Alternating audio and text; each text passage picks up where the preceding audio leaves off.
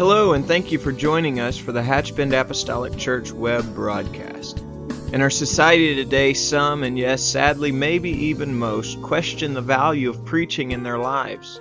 But we still believe what Paul said in 1 Corinthians chapter 1. In essence, Paul preached that God has chosen the foolishness of preaching to save them that believe. And so that's why we still place such a high value on the preached word of God in agreement to the scripture. And so now I'd like to thank you again for joining us for a message from the pulpit of Hatchbend Apostolic Church.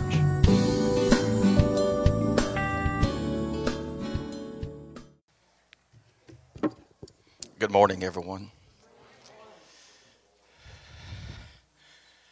Let's um, tell you what he just uh, said. What the lessons was going to be about, and I guess if there's one lesson that I've been looking forward to, this is it. Um, of course, it doesn't matter to me what the lesson is about. Um, I enjoy it just because it's in the Bible and what we're learning about. But it is the genesis of grace filled families. And no matter what we're speaking about, who it is, I promise you today, you can find yourself in this lesson and it gives us hope. And what it does not do is give us a license. It's like, well, look what they did and they got by with it. But what it does do is give us hope that because of what has happened to us, the wounds and the scars that we have, God to give us grace to deal with it. And I thank Him for it because I want us to, let's pray one more time. I know this word is already anointed. What I want Him to do is anoint our minds that we can receive and retain what will be. Uh, share, uh, share today. So let's pray. God of heaven, we love you. We thank you. We thank you most of all for your word. So I ask you right now to touch our minds, our hearts, Lord God. We thank you for the capability we have, Lord God, to share this word. So touch us, Lord God. I pray. Anoint us, Lord God. Strengthen us, each and every one. Touch our Sunday school in the back. God, I pray. Father, we need you, God. We can't do this on our own. We need your anointing and guidance, God. Direct us, I pray. Guard our thoughts, Lord God. Let us rein them in, Lord God, that we may hear and understand this word and retain it in our heart. And we will thank you for it in the name of Jesus Christ. Okay. Um, first, let me say to my wife, my mother, and Sister Board, and to all the ladies, Happy Mother's Day, and may God richly bless you for it. Now, believe it or not, I have a lot I want to say, and I know you're thinking it's just because it's in the book of Genesis, but it's not.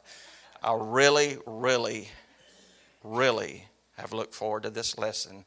And just because it gives me hope, because I can go to the Old Testament and find an example of someone that I can learn from. So, what I want to do is just read Genesis 16, and where we'll start is Genesis 16, 1 through 5. And this is just what I'm going to do. Uh, instead of saying Sarai and Abram, I'm just going to drop that. I'm going to say Sarah and Abraham. So you'll know what I'm saying. Now, Sarah, Abraham's wife, bare him no children, and she had a handmaid, an Egyptian, whose name was Hagar. And Sarah said unto Abraham, Behold, the Lord hath restrained me from bearing. I pray thee, go into my maid, that, she, that I may that it may be that I may obtain children by her. And Abraham hearkened to the voice of Sarah. And Sarah, Abraham's wife, took Hagar, her maid, the Egyptian, and Abraham had dwelt ten years in the land of Canaan, and he gave her to her husband, um, to her husband Abraham to be his wife.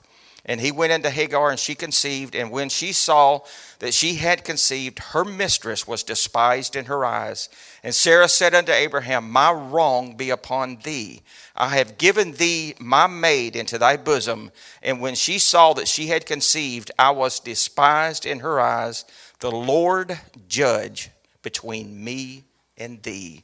Now, that is where our lesson takes place. What I want to do, and I'm going to go through this quick, but I ask you just just stay with me. In Genesis, in the beginning, where he said that, that we're going to speak of Adam and Eve, this all I want to do here is just make mention of them. In Genesis, in the beginning, we know man is formed. The law, if you read it in the way it is written, the law is explained to Adam, not to Eve. This is my what I believe, but I believe the Bible backs this up. The law is explained to Adam, the do's and don'ts. Now, Eve is made from the side of Adam, a rib is taken out, she is made. God tells Adam, You are to cleave unto your wife. When you look up cleave, it literally means to glue yourself to your wife. So God told him, glue yourself to your wife. Now, in three, in chapter three, is where it all starts to go wrong. So God is telling, or um, the serpent is starting to have a conversation with Eve. Now, Eve is the one that said, she don't even call the tree by its name. She just said the tree in the midst of the garden. She didn't even call it by the tree of knowledge of good and evil. She just said there's a tree in the midst of the garden that God said that we shouldn't eat of it. And then she added, neither shall you touch it. Now, what she did is what we should never do is apply human reasoning to doctrine. I'm telling you, doctrine is literally going to be the thing that saves us or condemns us. So I don't know in her mind, and this I'm just presenting as hypothetical. I don't know if she just said, you know, to eat it, I have to touch it and then eat it. I don't know. That doesn't matter. God says, you do not eat of it. So then she quotes to the serpent, neither shall you eat it, neither shall you touch it. And I'm telling you right now, if the enemy knows one thing, it's God's word. So I believe that soon as this happened, he got Eve close enough to the tree, and next thing you know, he's got Eve touching the tree, and he says, Look at there. You're touching the tree, and nothing has happened. So therefore, that's where it starts going wrong. She applies this. We must know this doctrine. That's why we're preached to. It can't be Brother Boyd's religion or Brother Boyd's doctrine we must know this scripture as thus saith the Lord. We must know what we believe because just a little human reasoning the wrong way condemn the whole human race. And we say, it can't be that bad. Yes, it can. Our life literally depends on knowing this scripture as it is written and the interpretation of that meaning. So she takes, she does this, and then what is so wrong when you read this, the Bible says, and she took of the fruit and ate and gave to her husband with her. And that's what's so sad. She gave to her husband with her. Now, how did Eve know the doctrine? I personally believe that it was up to Adam to teach his wife the doctrine. That's me. You don't have to jump on with that. I believe that Adam was the one to teach Eve the doctrine. So if he stood there and let her have a conversation with the enemy, misquote God's doctrine, and then stand her and watch her take the fruit and eat it, and then God says, What was you doing? And it wasn't me, it was the woman that you gave me. So, literally, right from the beginning, the bond is broke. So, God said, You glue yourself to your wife. And right from the beginning, now, you've got to understand my point in this. This is not just throwing dirt on everything. This is saying this is literally what happened, and this is seeing the grace that was given to them to get through all of that. And this is why we know that it happened.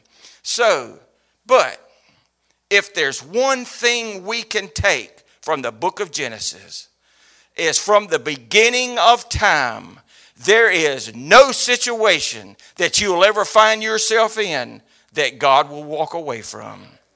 God has proven Himself faithful. You won't get in no situation where you say, God, where are you at? It's just going to be like God talking to Adam, Where are you at?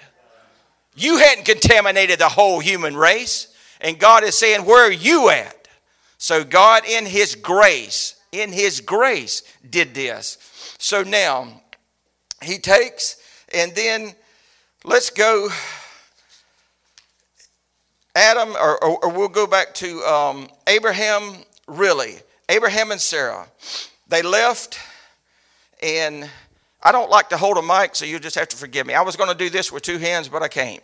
So I want you to visually get this, and I'm going to have to try to be as quick as I can for time restraints, but he just tells God appears to him, and there's really like two calls. We pick it up in the 12th chapter of um, Genesis and we think that Abraham's fixing to leave. No, Abraham had already left by then. A lot had happened at this time. And then he takes Sarah, and it's like, where are we going? And he says, You know, I don't really know. Uh, you know, uh, me and Sister Rayleigh's been married almost 39 years, and I tell her God has called me to, you know, I just have to get back with you on that. I don't know where God has called me, but He's called me to go. We're selling everything we've got and we're leaving. But his beloved Sarah says, Okay, I'll go with you. We're taking everything we owned and to put it in real life terms. This is where Abraham's at. Okay, follow me here. He goes up here to Haran. Okay, from here to here is 300 miles. And they're not on the express, they're foot traffic. Here to here is 300 miles. Okay, from here to here is another 200 miles to Canaan. So he's went a long ways. Okay, you're asking, why didn't he just go straight across here? Well, you have to ask Abraham about that. But it was the Arabian desert across here. But we know he went from here to Haran and from Haran to Canaan. So we pick it up. He's there. He's taken. And then I want to read, I didn't give him this verse, but I want you to just follow along with me. The Bible says in the in the book of Genesis that the Lord appeared unto Abraham. Okay. And the Lord appeared unto Abraham and said, Unto thy seed, and this is literally what it's all about with Abraham. Unto thy seed will I give this land. And there he built an altar unto the Lord whom had appeared unto him. Okay, there is a couple first that happened with Abraham. This is the first time in Scripture I know we have um, Adam that the Lord talked with. I know we have Noah that the Lord talked with. But this is the first time in Scripture where the Bible just plainly spells it out and the Lord appeared to someone. Here, Abraham sits and looks in the eyes of Jehovah God Himself, and the Lord appeared unto Abraham. So he takes, appeared for the first time. So, what does Abraham do? He built an altar. So, what I think we should take from this, and the Bible says that Abraham built an altar because of the Lord appearing to him. Now, two things I think we can take from this that we can adopt here today of what they did then. You can read when they built an altar, one thing they did, the, the old, time prophets, when they built it, the first thing was done was to hallow the ground. When they met with God, that ground was hallowed. Just as you, you read it when, when God did it with Moses, that's why he told him, take off your shoes. You ain't standing on regular ground. When my presence is involved, the ground is made hallowed. It is holy unto me. So he hallowed the ground there. The second thing he did was it was a form of taking possession of the land. So he did that. So he took, and I believe that's what we can do when we go and that, that's why we can pray anywhere but you should have a designated place. This church is my second altar but you should have a regular place at home where you pray. A design it could be anything but it should be a designated place. So when you go there the first thing that you do the ground is holy. It is holy unto the lord. The second thing you do is you um, you take possession of that dwelling. It is your home. You're letting the enemy know this is my house and i have took possession of it through the name of jesus christ god has took he's given me the authority through his name that the bible says we have a devil he the prince in the power of the air greater is he that's in me where of the world where do we live? In the world. So we're fighting a real enemy. So we can gain that for him building the altar there. And there's a, a, a verse that we that we always hear, and it's it's always quoted. So let me let me just read it to you. And let me see, let me read it, and you tell me if you think it's correct. And the angels of the Lord encampeth about round about them that fear him and delivereth him. Does that sound correct to you? I'm not trying to throw a, a curveball. And the angels of the Lord encampeth round about them that fear him and delivereth them. That is actually a misquote. Did some of y'all get that? Y'all know that? That's a misquote. But that's the way we are. We, we take the Eve effect, the angels. It is not angels, it's angel. And I'm not trying to clip nobody's wings. If it's angels, we, we, we try to help God out. That's why we have to take the word as it's written. It ain't like a, we have took, we've built an altar, we've given ourselves, we've hallowed the ground, we've took possession of it. And now God looks at a couple buddies and says, y'all go down there and just watch out for them, for their dwelling. No. God has designated an angel of the Lord to protect you and your dwelling. It ain't just somebody going to show up at random the angel of the Lord encampeth. Encampeth mean he pitches his tent.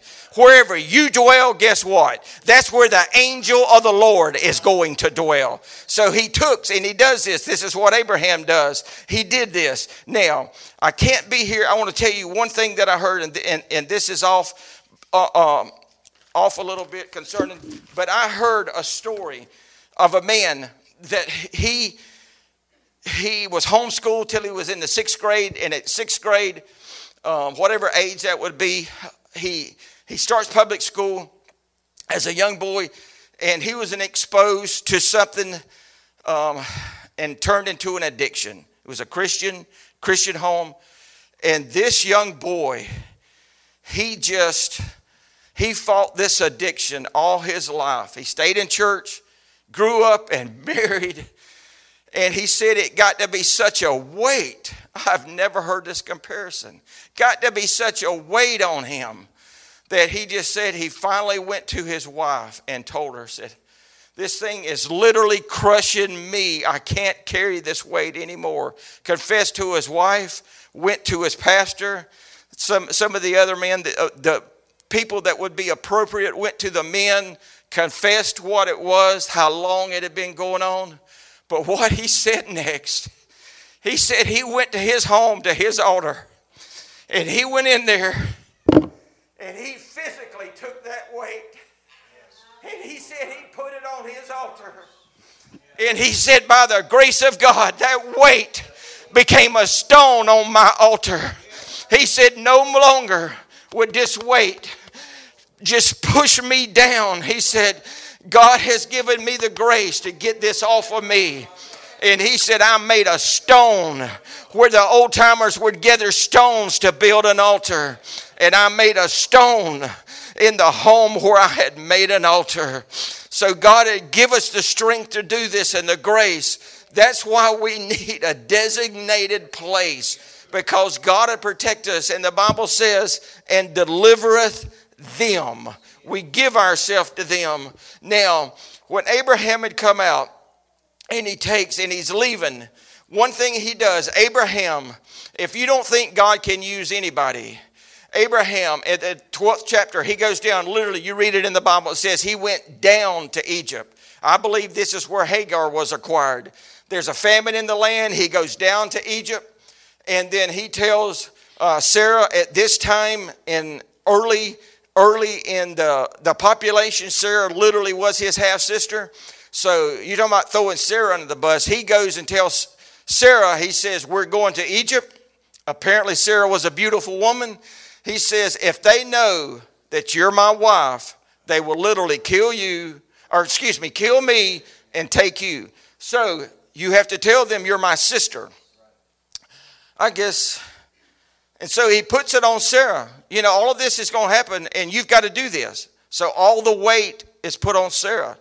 So God took, and the Bible says, plagued Pharaoh with plagues. Plague is to strike. Other words, and Pharaoh came to Abraham and basically said, You read it, you can take your wife and leave. She's not your sister. Abraham didn't tell him that. God told him that. So God can use anyone to get the message across at early in this, before we even get to the 16th chapter, God is telling Abraham, Sarah is your wife. You take your wife and you can leave. So now he takes, we go back to the 16th chapter. Now, Abraham and Sarah, they're just flesh and blood. God gives them a promise. He leaves. They go out. They've been there. By this time, it's been 10 years. They're dwelling. He struggled naturally with patience. Who wouldn't? I know I would. In fact, I can't even come close to imagine myself leaving. Literally, to take all of your possessions, your household, and to leave and to travel that far, not even knowing where you went. He struggled with the commitment that he had made. The story, when you read it in Hebrews, the writer does not even mention this. It's not even mentioned that Hebrew that, that Abraham and Sarah struggle. It's just like God said, you know what? I want you to leave. And Abraham just said, You got it, God. We're gone. No, that wasn't the case. They was just like every other human that's ever been produced on planet Earth. They struggle with what God asked them to do. But we know them on the other side of it. So they're taken and they leave. And so he, he tells them that you've got to go. And so they believed. They believed for the impossible. They believed for the miraculous. But their unbelief challenged them. Now, when God first spoke to Abraham, everything's fine. But here it is, we're human. When weeks turns into months, months into years, years into more years, you know, think, God, where are you at? You know, how long am I supposed to believe this? You know, time marches on. You know, we think, you know, I don't know if if Abraham would be a, a day counter like I would be, you know, like, God, I'm running out of X's. You know, I don't know how many more pencils I can get along the way. There ain't no stores, you know. So he's taken, and so rather than being strong in a, in a season of waiting, Sarah caved. She told Abraham to take her servant Hagar and have a son with her, so she did, or so he did. This is not what God said. You don't even have to stop there and even reason that. This is not God's plan. It was not to be God's plan. But Abraham and Sarah, they had committed this failure. Grace was displayed, and this is what happened. So we take and we look that in Genesis, where we read or where we started, Y'all have to pardon me. I'm used to a table. So, where he took and where she is telling him to go take my handmaid Hagar, in 16:2 it says, and Sarah, Genesis 16:2, and Sarah said unto Abraham, Behold, now the Lord has restrained me from um, bearing. I pray thee, go into my maid that it may be that I may obtain children by her. And Abraham hearkened to the voice of Sarah. Now, where she says that I may obtain children by her, where was Abraham? That means that I may be billed by her. She was to be billed, but it was to be by God. It was not to be through Hagar. Where was Abraham? Abraham agreed to go along with this. And so, God is not going to fulfill that covenant. And we know that he didn't. So, Sarah, Abraham's wife, took Hagar, her maid, the Egyptian, and Abraham had dwelt 10 years in the land of Canaan and gave her, her husband, Abraham, to be his wife. And he went into Hagar, and she conceived. And when she saw that she had conceived, her mistress was despised in her eyes. Now, we know that we don't really have a whole lot of what Eve said of regarding what had happened with Adam, but we have a little bit here. Sarah didn't take it too easy. So we read in, in 16.5, And Sarah said unto Abraham, My wrong be upon thee. I have given thee my maid into thy bosom, and when she saw that she had conceived, I was despised in her eyes. The Lord's the Lord judged between me and thee. Now, Abraham could have stopped this. He could have told Sarah, he says, You know what? Back before, years before, God looked me in the eyes and said, I'm going to build a pure empire through you.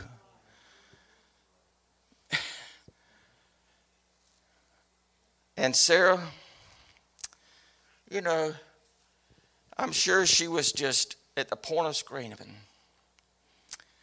I did the unthinkable. I did what no woman in her right mind would do.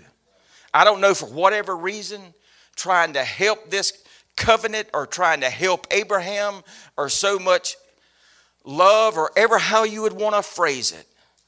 It could not be done.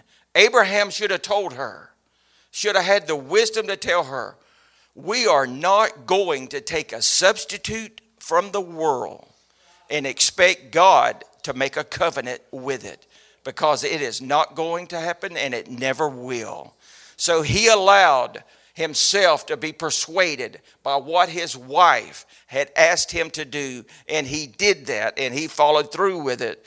And he just couldn't, and that's why that she said, that's why one of the things I believe she said in the end of the fifth verse when she says, The Lord judge between Abraham, that bond has been broke.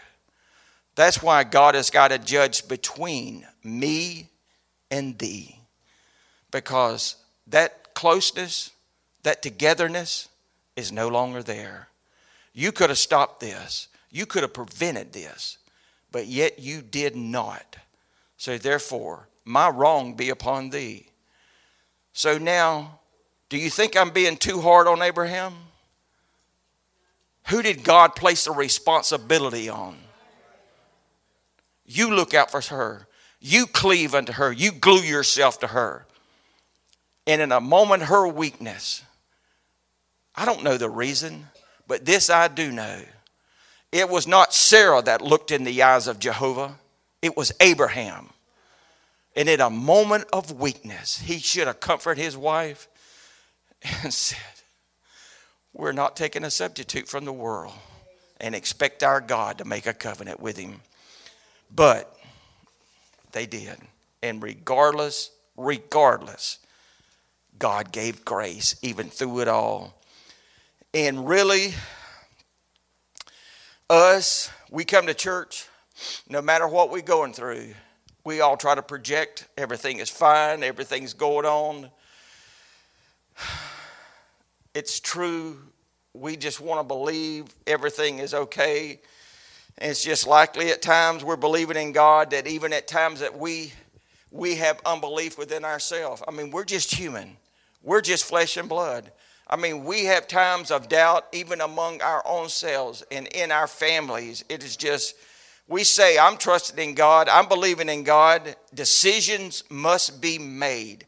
Just like in the time of every other decision in this Bible, in critical times of our life, when God has said something to you, promised something to you, and you hadn't seen a thing. We still have to make the right decision. And at times, just like Eve, if we let human reasoning get involved in it, it may seem right, but if it's contrary to this, it's not right. It's not right. But we want to believe Admitting our struggle, however, doesn't make us any less of a Christian. If we're struggling in something and we say, you know, I'm really having a hard time, doesn't make us weak. It makes us a real person, a real Christian. Life is real. Decisions has got to be made. It's not easy. Life is difficult. There are going to be issues and travel and things to go through. When we learn of these characters, it doesn't make them our level of confidence go down any less of them. We appreciate them more because it's always not a level of, of uh, such high superiority that we're thinking we're trying to attain to. That we see somebody who is just like us, that has went through hardships, has scars, knows that life has hit them rough, just like everybody else. And that we have to be aware that if we get to places where we do get discouraged and we do let our unbelief attack us and really get more, that we have to beware because just like in Abraham and Sarah's case, I believe one thing it tells us when life does go wrong with us and we make the wrong decision, you can't walk away from it. Because another first in this Bible, another first, the first time the word angel is mentioned, who do you think it's, unless you know it, who do you think it's mentioned to? It's mentioned to Hagar. That's the very first time the word angel. When Abraham probably just, this is right after Abraham tells Sarah, you know, he's got egg all over his face and he's over there probably with his arm around Sarah and said, I tell you what, you know, you just do whatever you want to Hagar. Or what do you think she's going to do? She drop kicks her out of the house. She leaves and she's crying. And who hears her? God hears her. He sends a ministering angel unto her. That's the first time that we see angel in the Bible. He is sent to Hagar. And I believe that teaches us when we do wrong, what does the angel tell her? To go back. When we do wrong and we, other words, when we reap what we have sown, not to leave it. We deal with it. We have to. Now, Abraham packed up, left his stuff, traveled to places he had never been without any prior direction or where he should specifically go. He was a great man of faith, as Abraham was. As a great man of faith that he was, he made many mistakes. Yes, he made mistakes, but the root cause of the mistakes that Abraham made was simply a lack of faith. And does that make him less of a person? No that literally makes him human. Because do you think God come down and met with him every day? No, he didn't. He didn't. It rained on him just like everybody else, just like everybody else. But we see this woman, Sarah, his beloved wife. So she takes and she has, the Lord tells her she's going to have a child, and she finds it so humorous that she just literally laughs. And so I don't think the Lord was too happy with that, but you know, if you're if you're a woman and you're past the childbearing age and someone tells you you're going to have a child, what would your response be? But Abraham and Sarah both. A lot of times we mention Sarah in this case that Sarah doubted, but Abraham and Sarah both doubted because literally, and I believe, you know, God does this like on purpose to just let let us know that there's no physically way this could happen without me. That I am the one, I am the one that produced this. I am the one. Now, Abraham and Sarah both was impatient. Yet God said they was going to have a promised child. In fact, it had been promised for a long time, a long time. But it was God is the one that had said it. It was not he was not no ordinary God. And one thing that I didn't say about Abraham, when you read of the land that Abraham was in, it was a land full of idolatry. They believe all kind of sorts of things.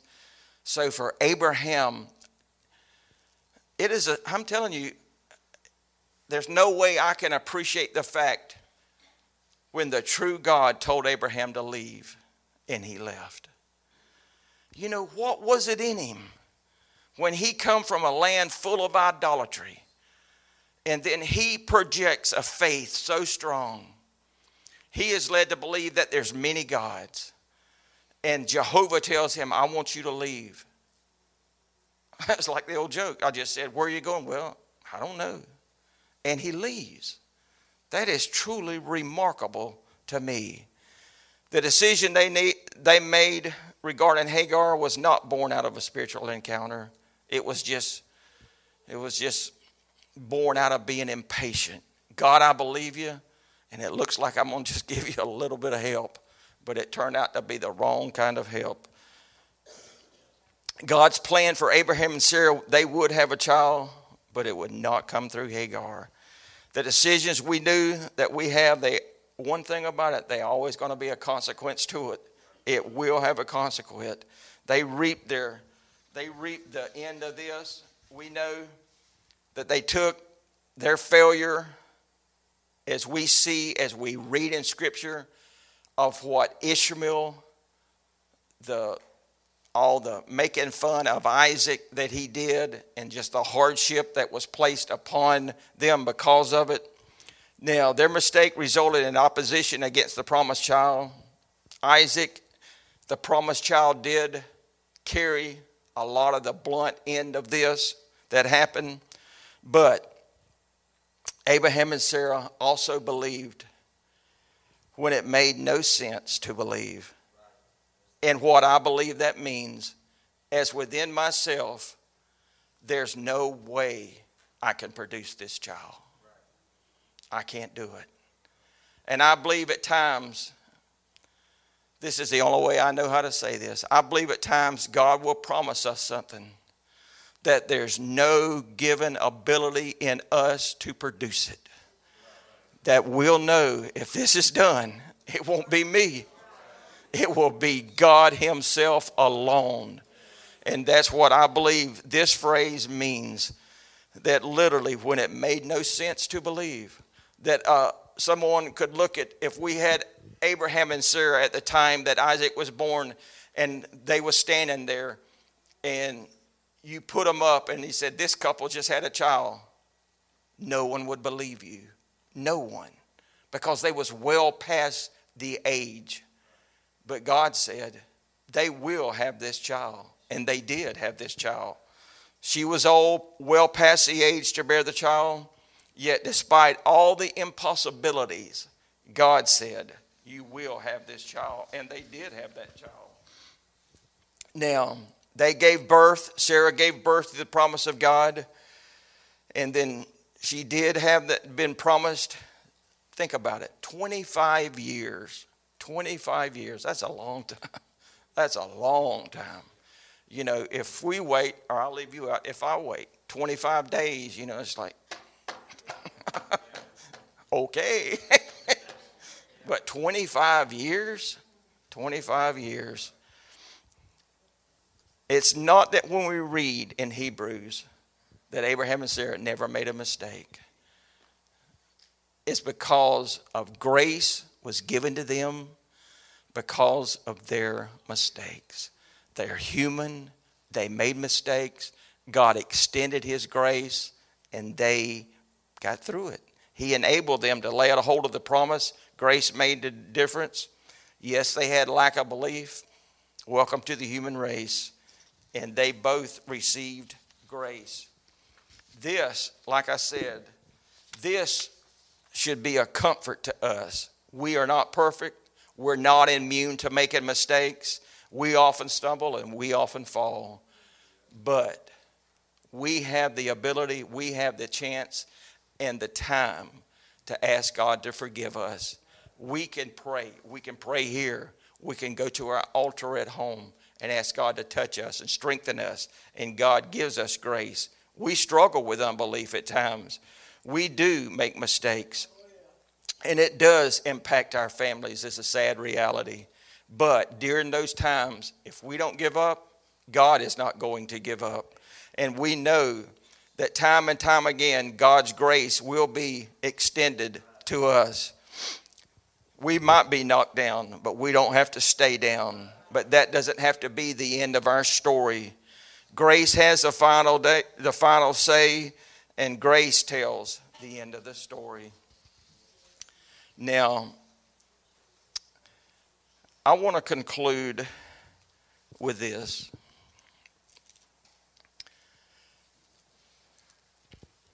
I'll use this as This, I said, was the, I'll call this the beginning. And listen, listen to the reading. This is where he made his altar. And the Lord appeared unto Abraham and said, Unto thy seed will I give this land. And there he built an altar. And there he built an altar unto the Lord who appeared unto him.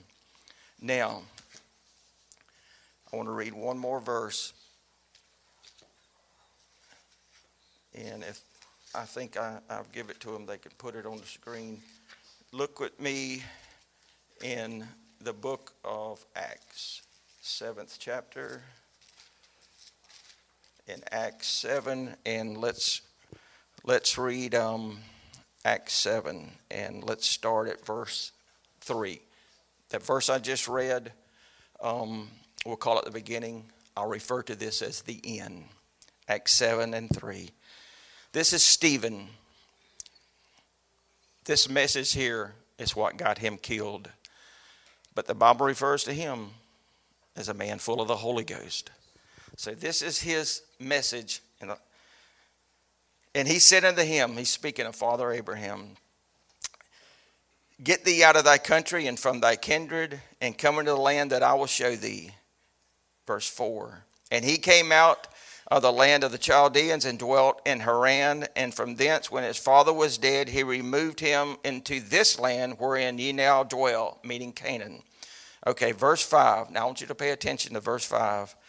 And he gave him none inheritance in it, no, not so much as to set his foot on. Yet he promised that he would give it to him for possession and to his seed after him when he had yet had no child.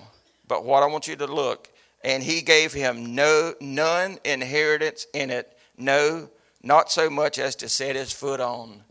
It was never about God giving the land to Abraham. God said, I need a man and a woman that can leave their home, that don't even know where they're going, and will never ever have a home again. Because you read when Sarah died, Abraham had to buy the land to have her buried. And Stephen told him that God said, not so much as even to set us foot on. Abraham, what he done was done for his seed after him. It was never promised to Abraham. It was always promised to the seed after him. That is the faith. That is why Abraham is called the father of the faithful. It was never about Abraham and Sarah, though we speak of them a lot. But Abraham and Sarah did this. That is why Abraham and Sarah when you read, this is what's astounding to me. It is the writers, when they spoke of Sarah, but she was barren. But she was barren. But look at the end. Abraham and Sarah had one child, one child whose name was Isaac. And the world benefited from it. The world benefited from it. Now, Sarah was 127 years old at the time of her death. She is the only woman in Scripture that the Bible records her age, death, and burial in Scripture. No other woman is mentioned like that, only Sarah. Now, he is called the father of the faithful. But it all came through the life of Sarah. So I say unto you, he is the father of the faithful. But Sarah was the living part that made it all possible. So happy Mother's Day and God bless you.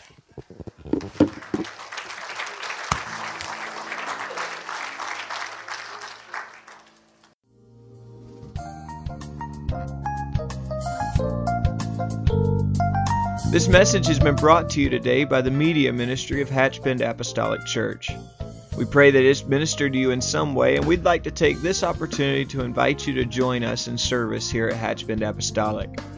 Our Sunday services begin at 10 a.m. and our Wednesday night service at 7:30 p.m. For any more information or to speak with our ministry staff, please feel free to call our church office at 386 935 2806 or you can visit the contact link here on our website. Again, thank you for listening, and we pray God's richest blessings on you and your family.